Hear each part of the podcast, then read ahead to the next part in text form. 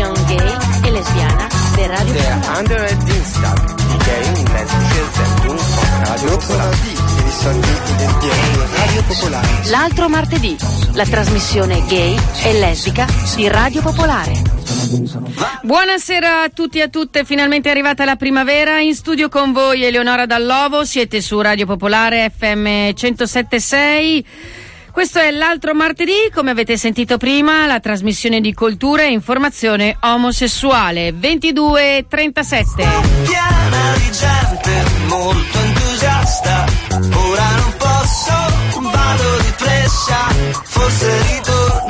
In studio con me Lucy Van Pelt, curatrice della rubrica Indivisibili, il sottobosco della musica italiana indipendente che incuriosisce e interpreta la realtà LGBT. Questa sera hai un'anteprima per noi, no? Questa sera abbiamo un'intervista con eh, Marzia Stano, leader eh, dei- degli Iola Urlo, gruppo bolognese elettropop, che ci presenterà il suo progetto solista, Una. E poi avremo anche degli altri gruppi, dell'altra musica, parleremo del concerto di John Grant appena stato a Milano. Vicino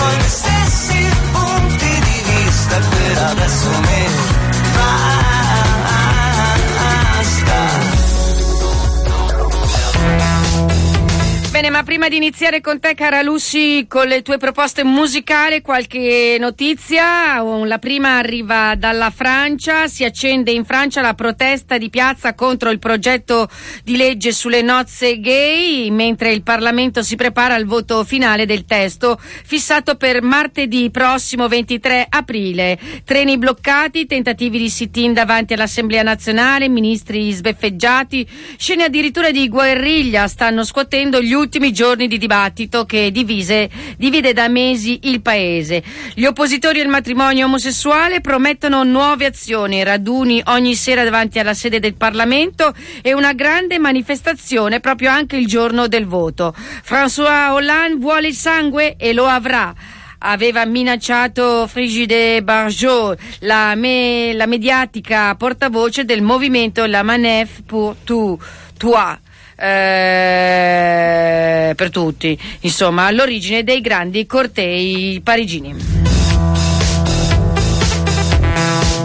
Invece arriva una buona notizia dall'Argentina e dall'Uruguay. Dopo Argentina è l'Uruguay il secondo paese del cent- dell'America Latina a legalizzare le nozze omosessuali. La Camera Bassa del Parlamento giovedì scorso ha infatti approvato in seconda lettura con 71 ve- voti sì su 92 membri che autorizza le nozze tra persone dello stesso sesso. Manca solo mh, la firma del presidente Mujica che è favorevole. Le coppie dello stesso sesso avranno dunque la possibilità di avere gli stessi diritti delle coppie eterosessuali, ovvero potranno adottare figli e ricorrere addirittura alla fecondazione artificiale. Uno degli aspetti più particolari della nuova legge è che assegna ai coniugi la possibilità di decidere l'ordine dei cognomi dei figli e in caso di mancato accordo di sorteggiarlo. Sapete che è tradizione spagnola avere il cognome del padre e la madre, prima del padre e poi della madre, in questo caso saranno, si metteranno d'accordo. Le associazioni per i diritti degli omosessuali che alla notizia dell'approvazione della legge sono scesi in piazza nella capitale Montevideo hanno subito improvvisato cortei, street parade e subito vogliono tutti sposarsi.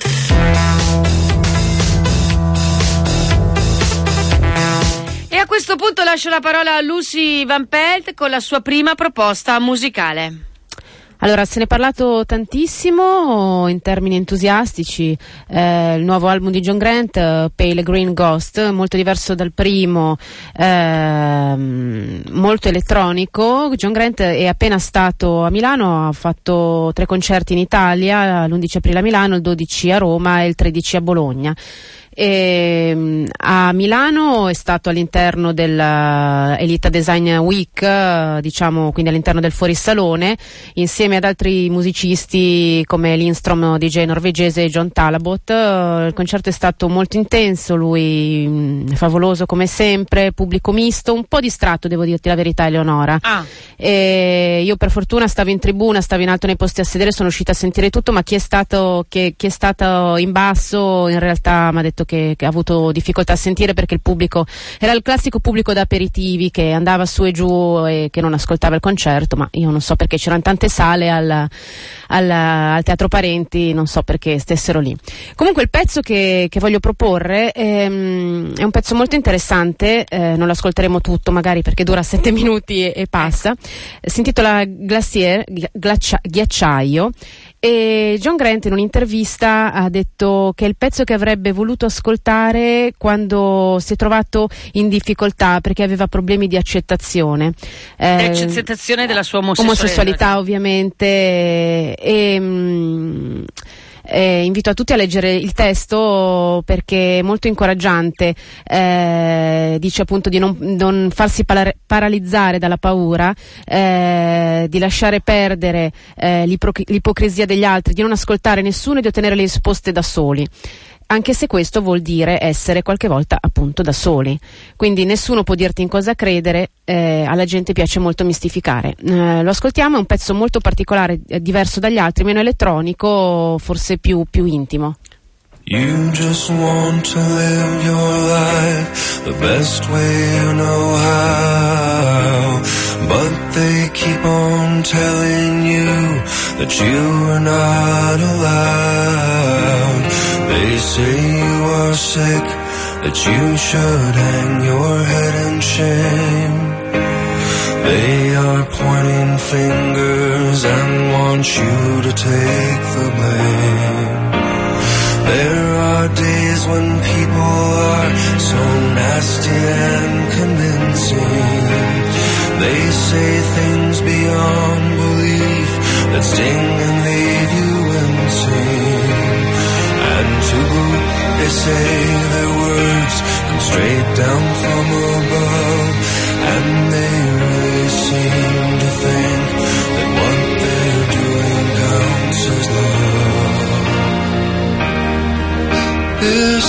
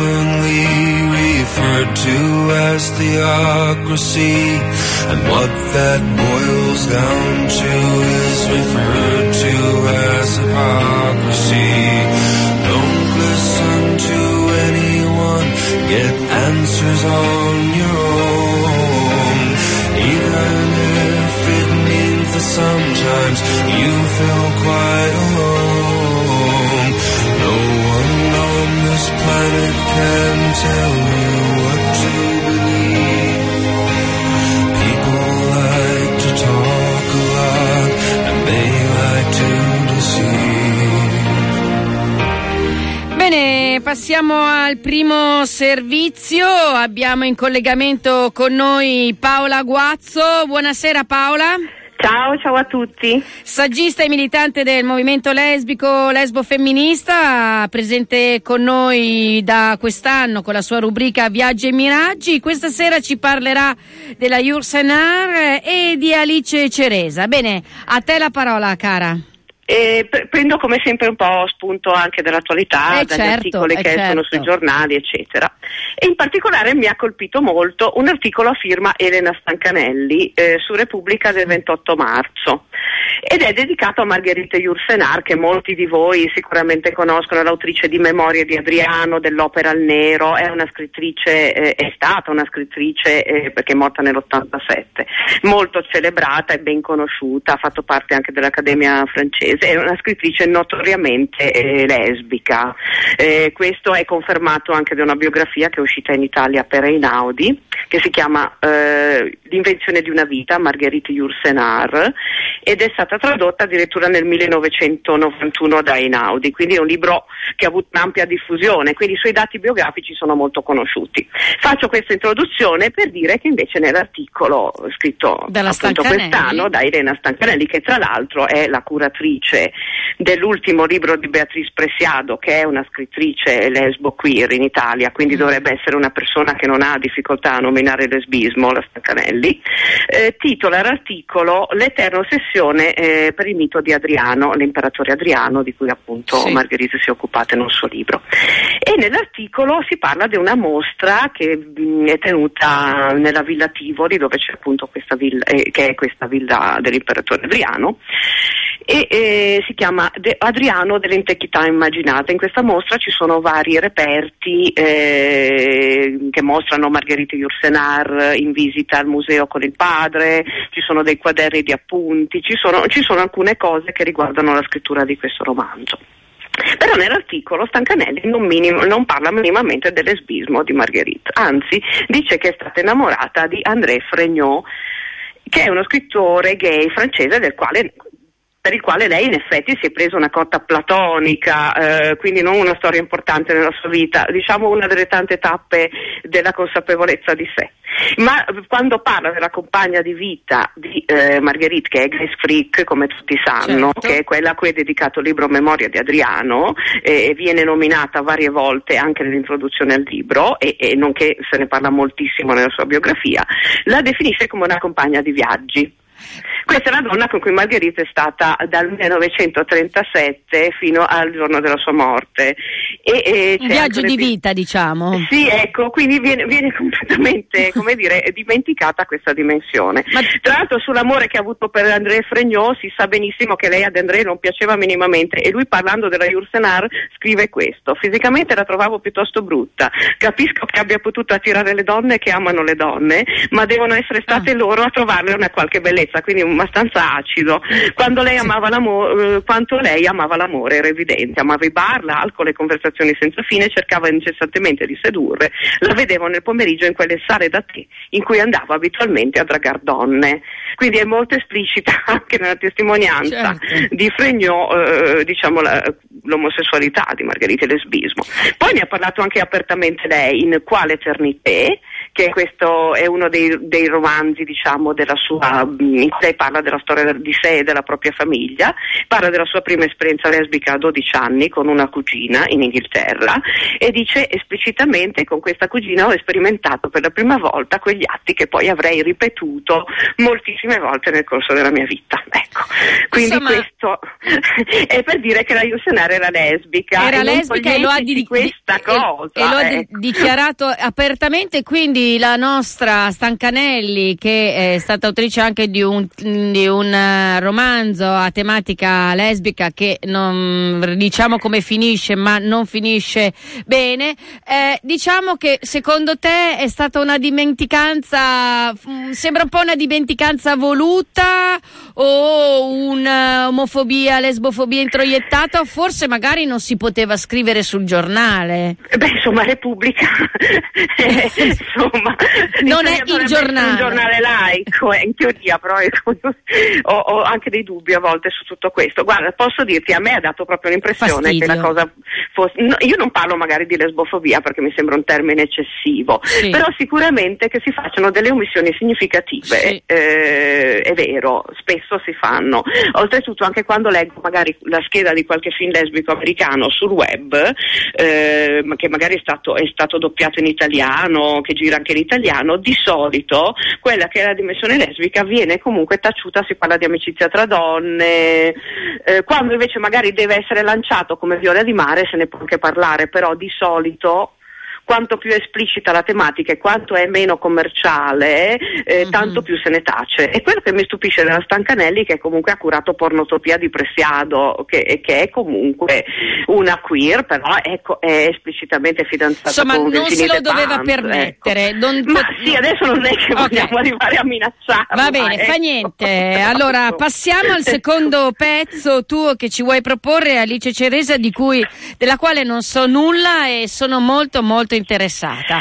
Ecco, Alice Ceresa è molto meno conosciuta di Yursenar, eh, è anche di più difficile lettura, perché Yursenar mantiene comunque quello che può essere un tessuto classico nella, nella scrittura suo- dei suoi libri.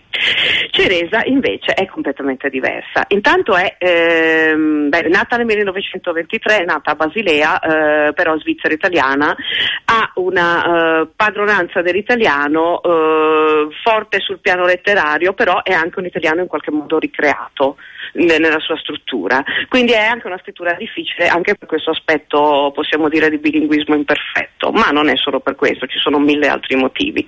Eh, il suo primo libro che si chiama la figlia prodiga eh, esce nel 67 e, e questo è il periodo anni 60, è il periodo delle avanguardia eh, del- del una- di una seconda cosiddetta seconda avanguardia letteraria che è quella del gruppo 63.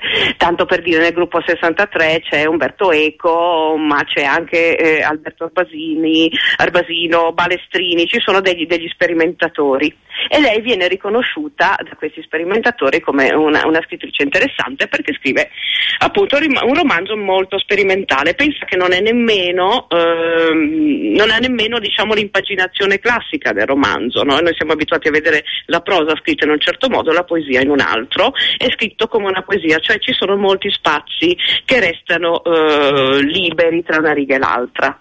Quindi c'è una sintassi completamente diversa. È una scrittrice per scrittori, in qualche modo, come dice Patrizia Zappamulas nella presentazione di una riedizione di un'opera di Ceresa che è appena uscita adesso per le edizioni Et al, eh, che si chiama La morte del padre, un testo del 79 che è stato riedito. Edizioni Etal Euro 10, lo consiglio perché comunque leggere Ceresa è molto importante. E La morte del padre è un racconto appunto che tratta della morte del padre di Ceresa. Ma non vi troverete dati eh, autobiografici, vi troverete piuttosto una struttura piuttosto sorprendente. Se vogliamo può un po' ricordare il libro tibetano dei morti che è la storia della decomposizione del corpo e dell'anima e di ciò che lentamente si va decomponendo eh, di esso e ciò che lascia nel mondo va, va- scomparendo. In questo caso va scomparendo la memoria del padre in quelli che sono i membri della sua famiglia e nello stesso tempo co- scompare anche tutta questa dimensione di oppressione eh, e di eh, tradizione eh, eccessivamente oppressiva che il padre eh, aveva portato con sé. E, e- e- la scrittura stessa in qualche modo è scandita in- con dei ritmi, eh, possiamo chiamarli ossessivi, ripetitivi, ecco. non è un romanzetto. Ecco. Ecco, insomma, una cosa edito da? Edito dalle edizioni et.al, che sono edizioni interessanti che pubblicano libri di donne e tra l'altro eh, mh, hanno appena ristampato l'opera di eh, oh, De Carla Lonzi. È una cosa molto importante questa, ovviamente, perché Carla Lonzi aveva pubblicato per una piccola casa editrice e adesso invece sono, eh, sono molto più leggibili in- per quello che può essere anche un pubblico diverso rispetto a chi con- ha conosciuto Carla o a chi ha letto le opere di Carla nelle prime edizioni. E parleremo di questo libro domani alla Biblioteca Internazionale delle Donne di Bologna in via del Piombo alle 18. Incontro Zappa Muras che è questa curatrice eh, Ah, della morte del certo. padre, ma anche dell'introduzione poi alla riedizione della figlia prodiga per la Baldini e Castoldi qualche anno fa. Ecco, quindi avremo modo di parlarne, spero. Bene, noi quindi qui c'è questo appuntamento bolognese, e l'edizione invece ce l'hai detta, se puoi ripeterla, cioè ET et.al, che credo che voglia dire eh, è altro. Ah, ok, è altro. È una, breve- una Abbreviazione. un'abbreviazione che si usa in inglese, credo. Ok, benissimo. Volevi aggiungere qualcosa ancora? Eh, vorrei, vorrei parlare, citare una breve cosa che dice Ceresa, eh, sarebbe, sarebbe giocare di mariposta astuzia raccontare una storia di questo genere, come si potrebbe raccontare una storia qualunque, che è la storia della figlia prodiga, questo suo libro del 67 che tra l'altro è dedicato a Anne-Marie Schwarzenbach, Ah. eh, la scrittrice lesbica scomparsa, eccetera, Sì. svizzera scomparsa, quindi è, è, è, ispirato a questa figura. Sì, tra l'altro con delle cattive cure da parte della famiglia, Della- era sì. miliardaria, ma era anche reietta questa ragazza. Sì, ecco. sì, viaggiato La mezzo prodiga- mondo, però è caduta da bicicletta. Se avesse avuto delle cure giuste da parte della madre, ricordiamo, forse se la forse- sarebbe cavata meglio. la E comunque cavata. è la figlia prodiga che ritorna ma non viene riaccolta in Certo. qualche modo. Mm? Grazie, Benissimo. grazie. Ehm, Ancora vuoi aggiungere qualcosa? eh, dunque, non c'è una seconda parte, quindi posso aggiungervi alcune cose? Sì. O, o, o fare Hai lo stacco, due so minuti, com'è. hai due ecco, minuti. allora, vi parlo brevemente di un altro appuntamento importante che c'è invece il 18 aprile al Cassero di Bologna, al centro lesbico e gay.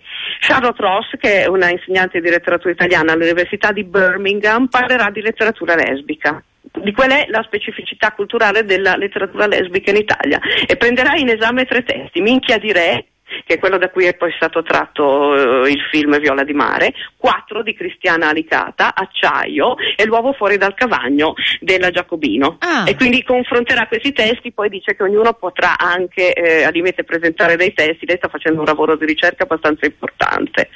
Poi un testo gay che invece voglio ricordare che sarà presentato a Palermo eh, il eh, 19 ed è Roberto Paterlini e Tani Randagi. È interessante, viene presentato all'Auditorium RAI, quindi c'è la RAI che si apre diciamo, a questo tipo di cose. Il 19 alle 17.30. Allora, ringraziamo Paola Gua- Guazzo, saggista, militante del movimento lesbico, che con la sua rubrica Viaggi e Miraggi ci mette al corrente di, di- di quello che accade nel mondo editoriale italiano a tematica gay lesbiche, di anche qualche omissione, e di testi da riscoprire grazie a qualcuno che li riedita. E noi ti salutiamo, ti ringraziamo e buona serata, buona Eh, primavera. buona serata a te e a tutti. Ciao, ciao. Ciao.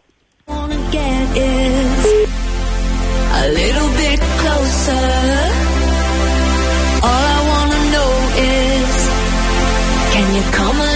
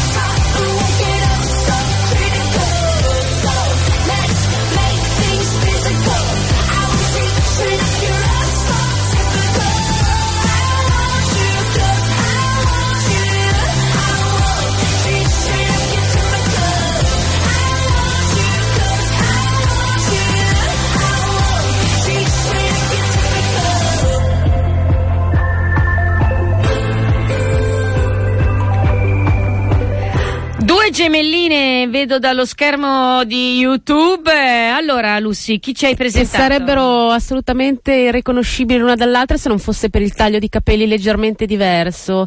Le due gemelline che abbiamo ascoltato sono le due canadesi Tegan Ansara. Sono due cantautrici canadesi e, eh, che arrivano al, ormai sono al settimo album, questo pezzo è, si intitola Closer, tratto da- dall'album Heartthrob e le nostre due Tegan Ansara sono due gemelline ma sono entrambe lesbiche, pensa un po' tu.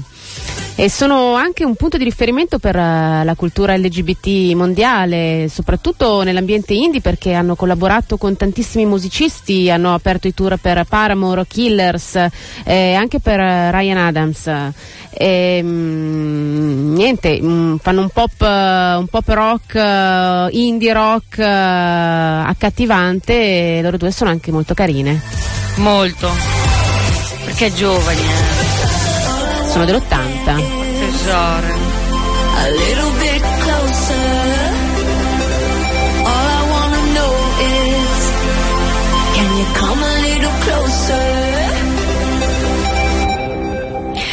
Bene, si è concluso questo video, Closer, e a questo punto cosa ci presenti? A questo punto io presenterei il primo pezzo di, di quest'artista dal nome sconosciuto, Una, che in realtà è un progetto eh, dietro a cui c'è il nome di Marzia Stano che abbiamo intervistato già un po' di tempo fa come leader de- degli Iola Urlo, gruppo bolognese pop elettropop.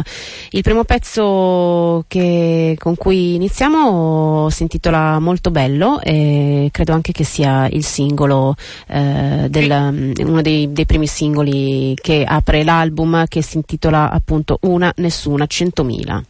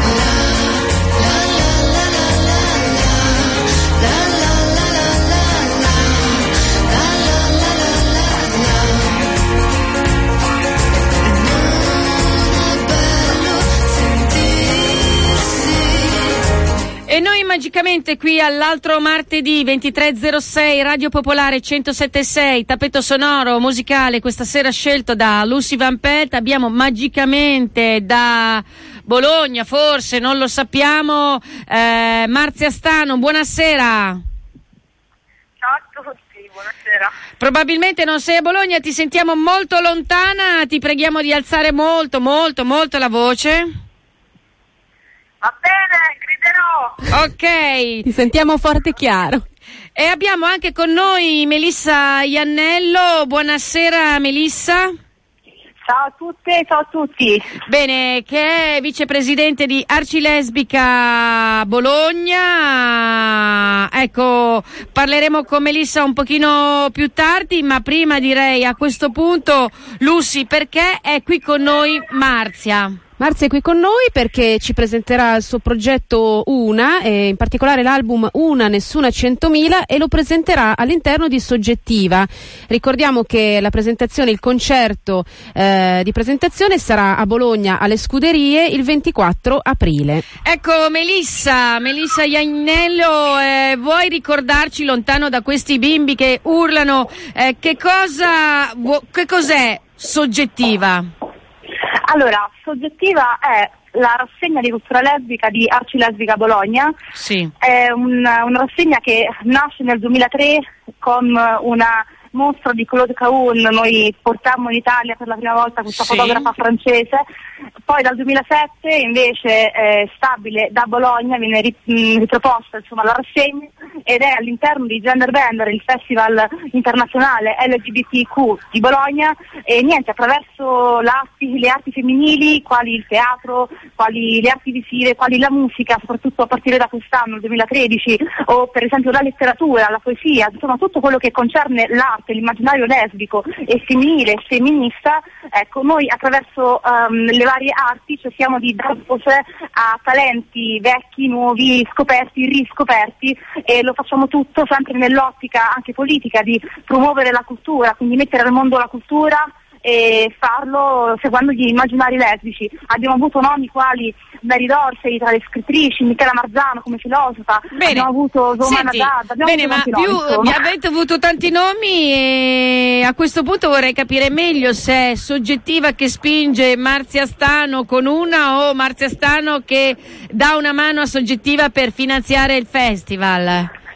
Beh, direi che sono assolutamente entrambe. Sicuramente Marzia ci sta dando un grandissimo aiuto e noi siamo molto contenti assolutamente della collaborazione con lei. Crediamo molto nel suo nome, crediamo molto nel progetto Una ed è il motivo per cui abbiamo scelto lei. Eh, fondamentalmente Arcilesica Bologna soggettiva investe nelle- nei talenti femminili, soprattutto nei talenti anche giovani. Marzia è uno di questi a nostro avviso e di conseguenza era assolutamente impossibile non pensare a lei per proporre un appuntamento che volesse appunto lanciare soggettiva, quindi assolutamente è anche un aiuto finanziario perché questo evento ehm, del 24 andrà a finanziare direttamente ed esclusivamente soggettiva, per questo è stato scelto un prezzo insomma strapolitico Ok. di 5 euro e questo. Alle scuderie, ricordiamo il giorno a Bologna. Sì, è il 24 aprile, mercoledì 24 aprile alle scuderie di Bologna, ovvero in Piazza Verdi, il cuore universitario di Bologna. Ehm, si, si apre alle 22, il concerto dovrebbe iniziare alle 22.30. Marzia presenterà appunto il suo album solista e seguirà poi un DJ set di musica elettronica con le DJ Lamp DJ e Mighty Mau e questo per insomma animare tutta la serata e anche per continuare sull'onda dei talenti femminili. Bene, noi ti ringraziamo Melissa, a questo punto ti lasciamo e alla tua conferenza e passiamo direttamente la parola a Lucy e a chi ci interessa in- moltissimo a Marzia Stano. Ciao Melissa. Benissimo, Grazie a tutte. Ciao. Ciao, ciao. E invece vogliamo sapere da Marzia, prima di parlare del tuo album, perché tu hai scelto Soggettiva come anteprima e come presentazione di questo progetto?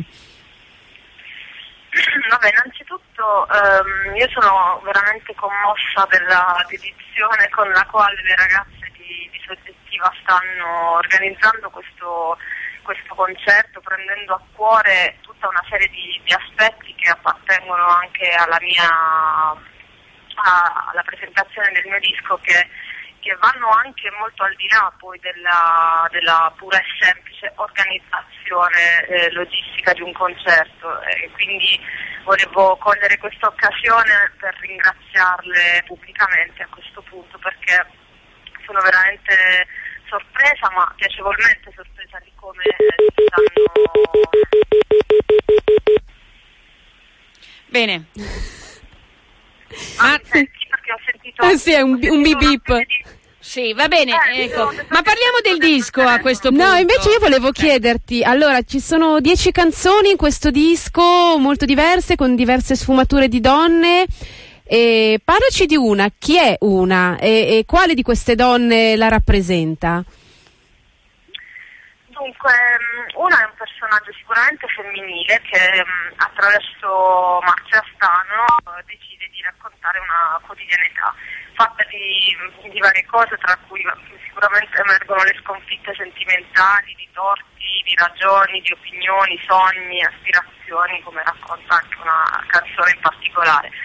Ehm, mi piace pensare ad una come un personaggio corale, perché lei non è solo la vittima eh, di, fuori di, di canzoni come Fuori di testa o di Molto, molto bello o La carnefice di qui ed ora, non è solo la Riot Girl di Contraria o la studentessa dell'Accademia di Belle Arti e di lezioni di storia dell'arte, ma è anche una donna che esprime opinioni su temi delicati come l'emigrazione oppure su un desiderio di rinascita e riscatto come oggi è un bel giorno. Ehm, quindi eh, ecco perché il titolo poi del disco mi eh, accorre in mio aiuto, nel senso che una è fondamentalmente eh, meno nessuno più centomila di sicuramente. Quindi insomma è, mm, è una, è una voce che, che mi racconta tutto ciò e io l'ho espresso in dieci piccole storie che compongono il disco. Perfetto, E io mh, passerei ad ascoltare il secondo brano, il primo magari tu non l'hai sentito, era molto bello, e io adesso vorrei ascoltare Contraria e poi magari ne parliamo o parliamo di altro, vediamo.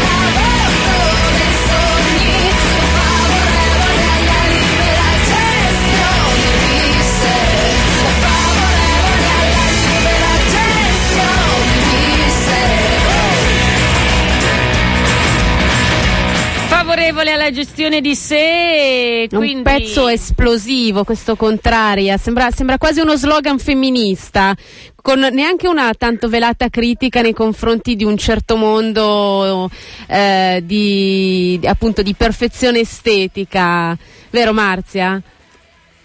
Assolutamente sì, sono pienamente d'accordo e il videoclip che peraltro verrà presentato in anteprima a Bologna il 21 aprile sarà sicuramente emblematico perché racconta per immagini tutto quello che hai appena detto. Senti, volevo chiederti, ehm, questo tuo album di ispirazione pirandelliana, appunto, tu parli di una maschera che invece di nascondere rivela. Eh, eh, per scrivere quest'album eh, sei tornata in Puglia, ti sei riavvicinata a te stessa. Che cosa ci rivela di te che, che non conoscevamo quest'album, secondo te? Eh questa è una bella domanda. Io penso di aver scelto la- il linguaggio musicale, ehm, che comprende senz'altro anche eh, il- la parte delle, delle liriche, proprio per eh, forse conoscermi anche, per eh, mettermi di fronte ad uno specchio ehm, capirmi. Quindi eh, io, non, io confesso che questo disco eh, nasca da un desiderio puramente egoistico di esprimere me stessa. Ehm, ho scoperto dopo con estremo piacere che è, una- è un lavoro che- in cui si rivedono diverse persone, diverse donne in particolare, ma non solo. E quindi questo per me è meraviglioso, è già di per sé un, eh, un regalo perché una- è un disco in cui io mi, mi ritrovo moltissimo perché per la prima volta ho lavorato alla composizione sia musicale che eh, appunto dei testi completamente da sola, assumendomi ogni responsabilità eh, delle scelte poi prese sia a livello compositivo che anche ehm, meramente artistico, insomma. Ehm, Senti, eh, vuoi, vuoi dirci anche, appunto, scusami eh, se ti ho interrotto, vuoi dirci anche chi ti ha aiutato nella realizzazione di questo progetto, altri musicisti che hanno collaborato con te?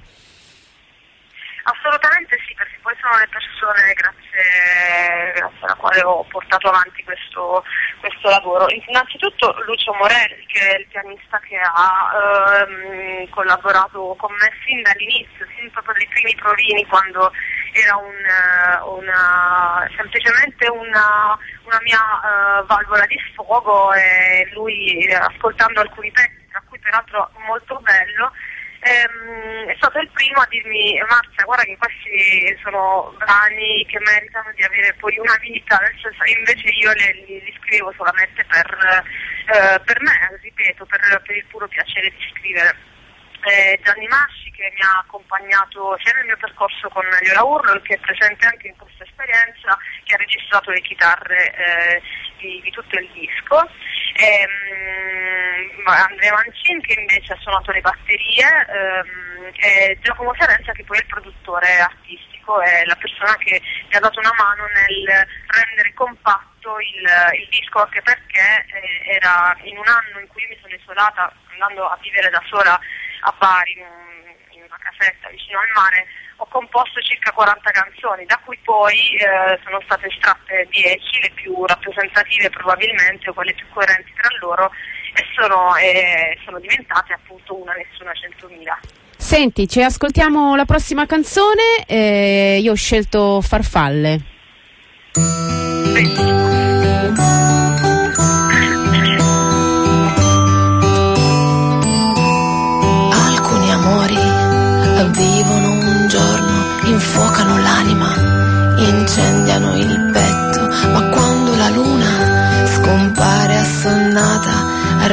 riempiono gli occhi di pioggia salata. Alcune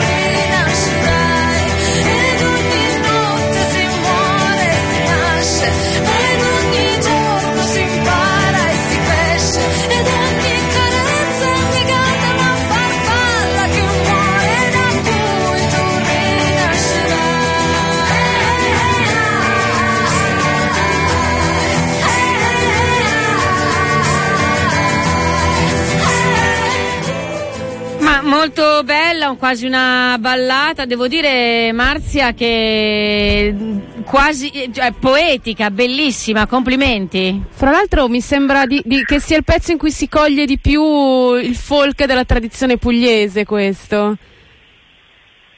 Sì, sì, sì, assolutamente sì. Senti, eh, voglio chiederti ancora due cose. Eh, so che comunque tu presenterai l'album in Italia alle scuderie, ma l'album è già stato presentato all'estero. So che sei stata a Parigi, a Bruxelles e a Berlino, o sbaglio? Esatto, esatto, sono tornata ieri infatti. Senti, ecco e, e co- com'è stato andare in un posto dove nessuno ti conosce? È più tranquillizzante o, o meno tranquillizzante? No, è, è meraviglioso, non ci sono altri aggettivi. Io mi sono, cioè io proprio metterei la firma per un'esperienza così quotidiana. Eh, è una fatica che, che ho adorato troppo sentire sulla mia schiena perché è bellissimo, a parte il fatto di, ehm, di eh, esprimere, di cantare in, in italiano comunque. Ma il ehm, tuo pubblico erano italiani o erano francesi? Guarda, a Parigi erano praticamente tutti italiani ehm, ed, è stato, ed è stato da un lato molto semplice perché io mi ero anche preparata i titoli delle canzoni tradotte in francese, mi ero anche certificata nella pronuncia, quindi ero tutta, non vedevo l'ora di poter esprimere questa mia, eh, questo mio impegno, ecco. E invece ho praticamente detto, vabbè, ok, alzate, alzate le mani, quanti italiani ci sono? E hanno alzato tutti quanti le mani, quindi ho detto, va bene, mi rilasso.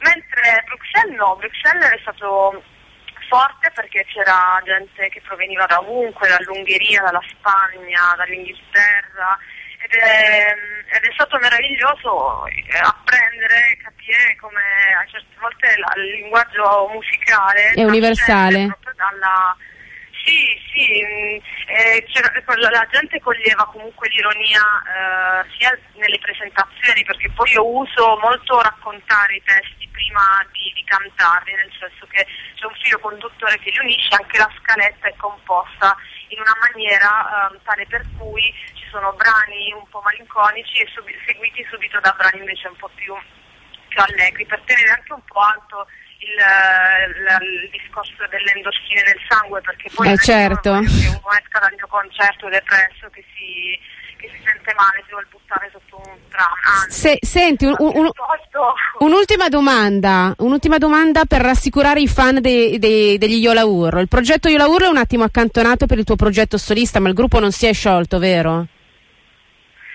Ma ehm, sciolto no, non è neanche una parola che io proprio userei in generale, ma ehm, sicuramente in questo momento ci siamo, ehm, ci siamo presi una pausa da noi stessi, eh, che sono molto, siamo molto legati, il nucleo degli Olaurlo, che poi è fondato da me, eh, Poppi, che adesso vive a Berlino, la bassista, e eh, Gianni Masci, che invece continua questa avventura con me e con una.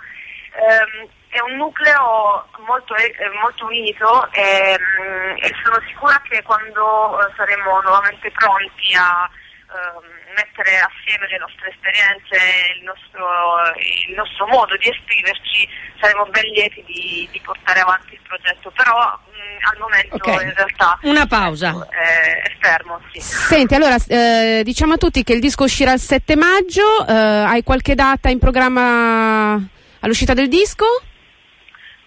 Guarda, in realtà sono tante, se vuoi io posso provare a farti No. l'elenco, perché me le sono scritte prima dell'intervista per non fare brutta figura. Vai, però veloce. Magari ne diciamo solo due, dai, ne Sì. diciamo solo due, quelle più importanti. Ok, allora facciamo che, eh, che ricordo quella del 24 di, di aprile alle scuderie a, a Bologna. Bologna.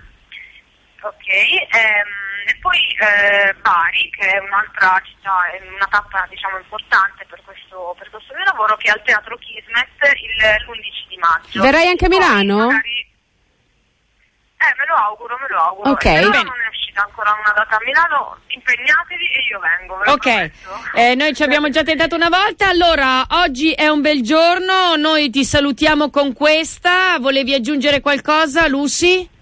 Eh, un pezzo che, che, finisce bene, oggi è un bel giorno e purtroppo non c'è molto da dire perché non abbiamo tempo, per cui lo facciamo sentire basta e salutiamo Marzia. Grazie Marzia Stano. Ciao a tutte, ciao. Ciao, ciao grazie. Ciao.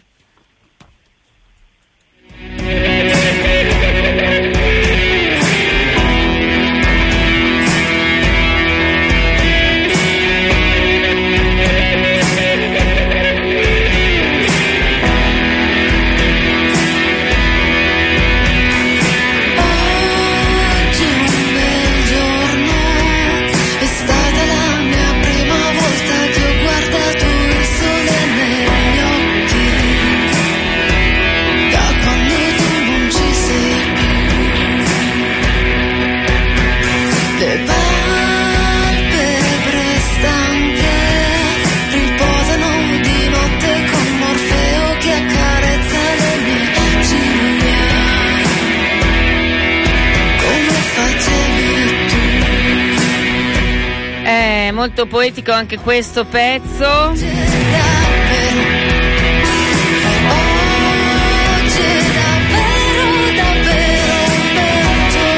Cara Lucy, ci ricorda molte cose, vero? Queste, questo- queste due canzoni, Farfalle e Oggi è un bel giorno. Ma io la vedo molto positiva perché è una donna che finalmente riesce a mettere un punto sulla sua storia d'amore più importante e quindi si sveglia e oggi è un bel giorno. Per rinascere. Per rinascere, certo. Andiamo con gli appuntamenti. Mar- mercoledì domani alle ore 21, terzo evento con Lea Melandri, ma il cielo è sempre più blu, dove all'Alveare eh, si parlerà di stereotipi di genere, un video inchiesta di Alessandra Ghimenti sugli stereotipi di genere con i bambini e le bambine della scuola primaria, via della Ferrera 8 domani. E sempre all'Alveare venerdì invece 19 aprile alle ore 22 Margherita Antonelli, attrice, si rappresenterà all'Alveare in, eh, alle 22 in Sofia Montuonto, La vita e le opere, insomma Dopo il successo di Daccela, Margherita Antonelli racconterà in via della Ferrera all'Alveare altri avvenimenti. C'è un altro appuntamento che voglio ricordare sui nuovi femminismi che si terrà sempre venerdì. Io sono già fuori o tempo. Vedo di trovarlo, ehm, non lo trovo, maledizione. Ehm, bene, eh, venerdì, venerdì, venerdì, venerdì, nuovi femminismi, eccolo qui, presentazioni e teatro, eh, ci saranno eh, dove si trova questo appuntamento, non lo scrivono esattamente, in piano terra, piano terra via Federico Confallonieri eh, a Milano.